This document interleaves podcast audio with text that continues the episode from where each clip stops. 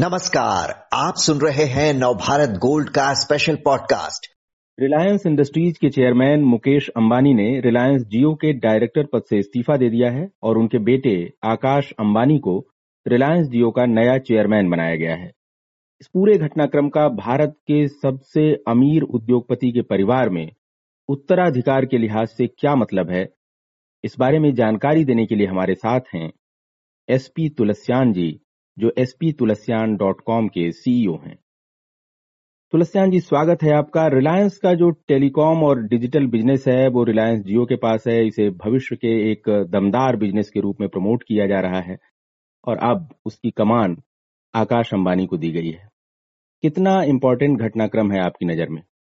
देखिए, पहले तो अगर मैं इसको वैल्यूएशन कॉल लूं, रिलायंस इंडस्ट्रीज का वर्तमान का मार्केट कैप है करीबन अठारह लाख करोड़। रिलायंस जियो में जो आपने जिसमें बताया, जिसके हम अब चर्चा करने जा रहे हैं, उसमें रिलायंस का साठ फीसदी के हिसाब से करीबन हिस्सा है। तो अगर मैं अठारह लाख करोड़ का ब्रेकअप करूं तो मेरे हिसाब से रिलायंस जियो का जो योगदान करीबन आठ लाख करोड़ मार्केट दे रहा है। इसका मतलब आप उस कंपनी को करीबन ग्यारह बारह लाख करोड़ के ऊपर वैल्यू करते हैं। तो क्या आकाश अंबानी, जो अभी काफी यंग हैं, जिन्हें भी काफी चीजें समझनी है, क्या वो सक्षम है कि ग्यारह बारह लाख करोड़ रुपए की कंपनी का मार्केट कैप को ड्राइव कर सके as a chairman? Number one. Number two, दूसरा, जिस हिसाब से जो दोनों जुड़वा जो भाई बहन है, ईशा अंबानी और आकाश अंबानी, इसमें कई मैं इसमें कई मार्केट के जो पहलुओं को जो हिसाब से चर्चा हो रही उसको मैं उस एंगल से देख रहा हूँ। पहले तो मैं कि दोनों बहन भाइयों को कुछ ना कुछ जो एज ए सक्सेशन प्लानिंग के हिसाब से रिलायंस इंडस्ट्रीज के हिस्सों को देख के मुकेश अंबानी चाहते हैं कि दोनों लीड करे। इसीलिए अब ये बात आ रही कि अगला स्टेप होगा कि शायद ईशा अंबानी को रिलायंस रिटेल दिया जाएगा, उसके पहले आकाश अंबानी को रिलायंस जियो दिया गया। अब सवाल ये आता है कि रिलायंस जियो में तो अगर वो डायरेक्टर हैं तो क्या उन्हें चेयरमैन बनाना जरूरी है? क्योंकि चालीस परसेंट हिस्सेदारी देखिए इसमें ग्लोबल इन्वेस्टरों की, गूगल की भी है, फेसबुक की भी है, माइक्रोसॉफ्ट की भी है और किस कई कई या फॉरेन इन्वेस्टरों की भी है। तो वो क्या अपने आप को अलाउ करेंगे कि हम हम आकाश अंबानी को as a as a chairman board का अलाउ करेंगे कि चीज का कंटिन्यू करिए आप? क्योंकि मुकेश अंबानी को चेयरमैन अलाउ करना और एक आकाश अंबानी को चेयरमैन अलाउ करना, शायद पता नहीं कैसे उस उस उस एंगल को जो चालीस percent non promoter share holder है, जो जिसमें खास खास करके बारह पंद्रह एफ आई एज इंक्लूड है, वो इस इस इस, इस चीज को देखेगी। लेकिन मेरे हिसाब से उसका कहीं ना कहीं रेजिस्टेंस आएगा। तो निश्चित रूप से मुकेश अंबानी की तरफ से ये एक तरह से सक्सेशन प्लानिंग है और एक कयास ये भी लगाया जाए कि जिस हिसाब से मुकेश अंबानी की तबीयत खराब है, वो बाजार में कहते हैं कि वो उनका अपीयरेंसेस बहुत कम हो गया कहीं पे कुछ। मैं उस इशू इसमें ज्यादा पे नहीं जाऊंगा कि निश्चित रूप से वो भी कहीं ना कहीं इस चीज का एक है इंडिकेशंस की सक्सेशन प्लानिंग को जितनी जल्दी और अगर उन्हें चेयरमैन के रूप में प्रेजेंट कर दे हुए पहले दिन से ही मुकेश अंबानी अपने अपने सामने, तो शायद वो चीज का एक एक तरह से उनको आकाश अंबानी को ग्रिप मिलेगी रिलायंस जियो को आगे बढ़ाने में। तो ये सारे पहलू हैं, फैमिली एंगल का डिवीजन में भी, सक्सेशन प्लानिंग का इशू और मुकेश अंबानी की तबियत के एंगल के हिसाब से देखते हुए आकाश अंबानी को इतनी जल्दी चेयरमैनशिप ग्यारह बारह लाख करोड़ के एंटरप्राइज वैल्यू की कंपनी का चेयरमैनशिप देना। जी जी आप कह रहे हैं ग्यारह बारह लाख करोड़ रुपए की एंटरप्राइज वैल्यू की कंपनी का जो है लीडरशिप दी गई है आकाश अंबानी को।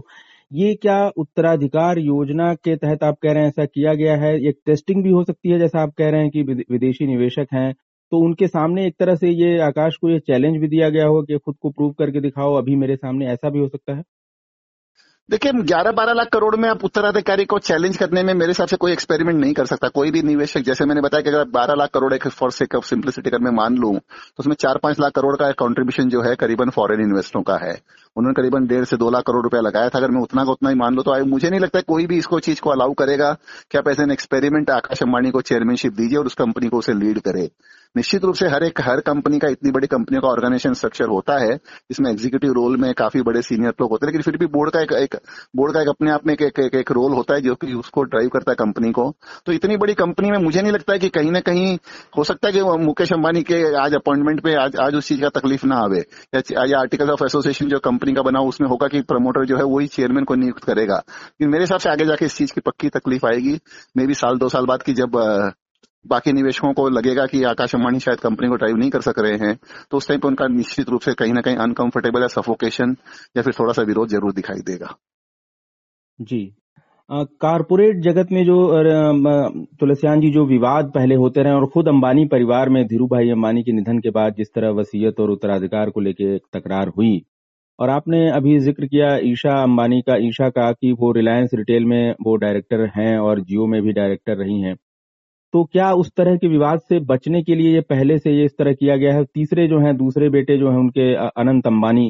वो अभी सोलर बिजनेस में डायरेक्टर बताए जा रहे हैं। तो ये धीरे धीरे किस तरफ ये बढ़ रहा है ग्रुप सक्सेशन को लेके, किसको क्या मिल सकता है, क्या लग रहा है आपको?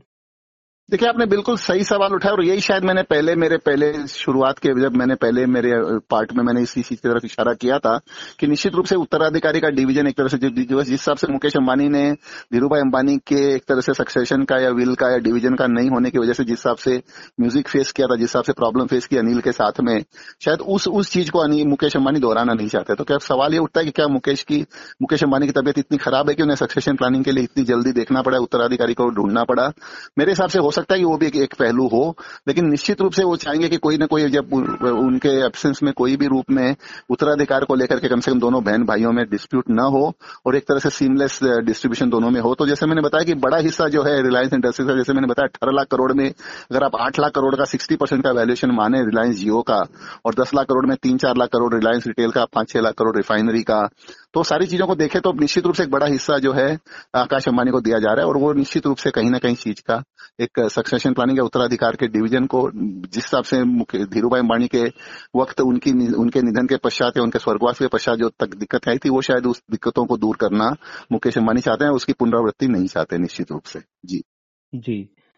रिलायंस जियो को जब लॉन्च किया गया, इसका कारोबार जिसने दो हज़ार सोलह में शुरू किया और फिर उसके बाद जिस तरह से फोकस रहा है पूरे ग्रुप का तुलस्यान जी इस पर, आ, एक और एक तरह से डाइवर्सिफिकेशन के रूप में कि पेट्रोकेमिकल बिजनेस पर निर्भरता जो है ग्रुप की घटे, तो ये जो है एक तरह से क्या टेलीकॉम स्टार्टअप के रूप में जो एक तरह से पूरे ग्रुप को ये देखा जा सकता है जिस और और और, और उस तरह उसकी अब एक तरह से जो आप कह रहे हैं कि बड़ा हिस्सा या बड़ी चीज जो है आकाश अंबानी को दी गई है, तो ओवरऑल ग्रुप भी एक तरह से बदल रहा है और टेलीकॉम और इस तरह नए बिजनेस नए टेक्नोलॉजी की ओर जा रहा है, पुराने से डाइवर्सिफाई कर रहा है। देखिए, आई थिंक एक मजबूरी थी रिलायंस ग्रुप के लिए कि उसको उनको डाइवर्सिफाई करना जरूरी था। अगर मैं चार प्रोजेक्ट बताऊं कि एक तो शेल गैस यूएस में, उसमें बड़े रूप में फेल हुए। दूसरा था गैस की पाइपलाइन जो काकीनाडा से लेकर कच्छ तक या भरूच तक लगाई गई थी करीबन पचास हजार करोड़ के इन्वेस्टमेंट के साथ में, वो एक फोल फेल हुई। नंबर टू नंबर थ्री जो पेट्रोल पंप थे, इन्होंने करीबन पंद्रह सौ अठारह सौ दो हजार या पच्चीस सौ पेट्रोल पंप लगाए थे, उसमें काफी बड़ा इनको नुकसान हुआ था। और चौथा था केजी बेसिन में, हिसाब से इनका एक एम्बिशियस प्रोजेक्ट था कि बहुत बड़ा एक टेक ऑफ होगा, वो सब नहीं हुआ। तो जो चारों प्रोजेक्ट में जो जो की ऑयल एंड गैस से कनेक्टेड है, इनका बैकवर्ड इंटीग्रेशन था, उसमें रिलायंस इंडस्ट्रीज को काफी बड़ा धक्का लगा करीबन आठ से दस साल पहले। तो वो इन्हें सोचने पे मजबूर किया कि हमें अब जो है नए डिजिटल या न्यू जनरेशन बिजनेस में जाना पड़ेगा, जिसमें रिटेल और टेलीकॉम को इन्होंने सिलेक्ट किया और इसीलिए ये जो है रिलायंस जियो को हमें देखने को मिला। तब उसके बाद इन्होंने नॉन कम्पीट क्लॉज किया अनिल अंबानी के साथ में और फिर रिलायंस जियो का जो लॉन्चिंग हुआ। तो इसके एक तरह से मजबूरी थी कंपनी की कि बैकवर्ड इंटीग्रेशन में हम बहुत ज्यादा सफल नहीं हुए, तो इसलिए हमें कोई ना कोई नया प्रोजेक्ट न्यू जनरेशन प्रोजेक्ट में देखना पड़ेगा। और निश्चित रूप से रिलायंस जियो काफी अच्छा प्रोजेक्ट है कंपनी का, ग्रुप का, और इसमें काफी एक अच्छे ग्रोथ आगे आने वाले समय में दिखाई दे रही है। जी जी Tulsyan ji, five G spectrum option की बातें हो रही हैं और उसको लेके जो हलचल है, उसके पहले ये जियो में जो ये डेवलपमेंट सामने आया है, तो क्या लग रहा है आपको जियो का आईपीओ भी जल्द आ सकता है? देखिए, आईपीओ का तो मुझे पता नहीं है कि कब तक आएगा, निश्चित रूप से ना आईपीओ लाना पड़ेगा, लेकिन अब अगले बारह महीने में आवे, अगले चौबीस महीने में वो कहना मुश्किल है। लेकिन एक चीज जरूर है कि जिस हिसाब से टेलीकॉम में कंसोलिडेशन हुआ है, अब यहाँ पे सिर्फ दो ही प्लेयर को मानना चाहिए, एक तो रिलायंस जियो, दूसरा भारतीय एयरटेल। तो भारतीय एयरटेल ने जिस हिसाब से अपनी फाइनेंशियल स्टैंडिंग को स्ट्रांग किया है पिछले बारह महीने में, पिछले अट्ठारह महीने में, इन्हें कंपनी को कहीं ना कहीं रिलायंस जियो को आगे टफ फाइट देनी पड़ेगी। आगे रिलायंस जियो को टफ फाइट मिलेगी भारतीय द्वारा। इसीलिए मैंने कहा कि उस वक्त ऐसे में अगर क्या चेयरमैन के रूप में आकाश अंबानी उस चीज को फेस करके अपनी कंपनी को ड्राइव कर सकेंगे, कहना मुश्किल है। लेकिन आईपीओ बारह से चौबीस महीने में, बारह महीने में आने, आने की उम्मीद नहीं दिखती, लेकिन चौबीस महीने में आने का पूरे चांसेस बैठ रहे हैं। जी जी आपने एक हल्का सा इशारा किया था कि निवेशक किस तरह रिएक्ट करेंगे, लेकिन अगर ओवरऑल देखें रिलायंस जियो से जुड़ा ये जो घटनाक्रम है,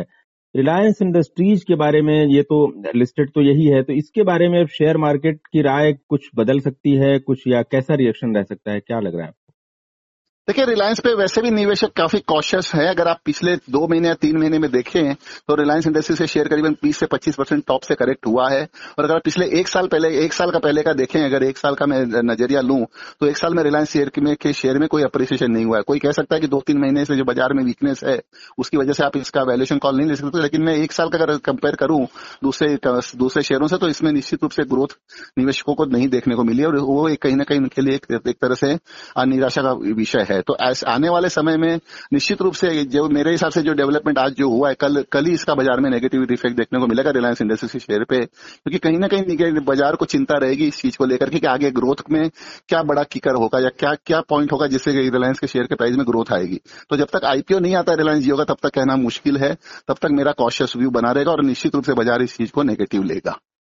जी तुलस्यान जी, आपने बहुत विस्तार से इस विषय में बताया और ये बताया कि उत्तराधिकार की तरफ ये योजना तय करने की दिशा में ये कदम है और आपका कहना है कि ये थोड़ा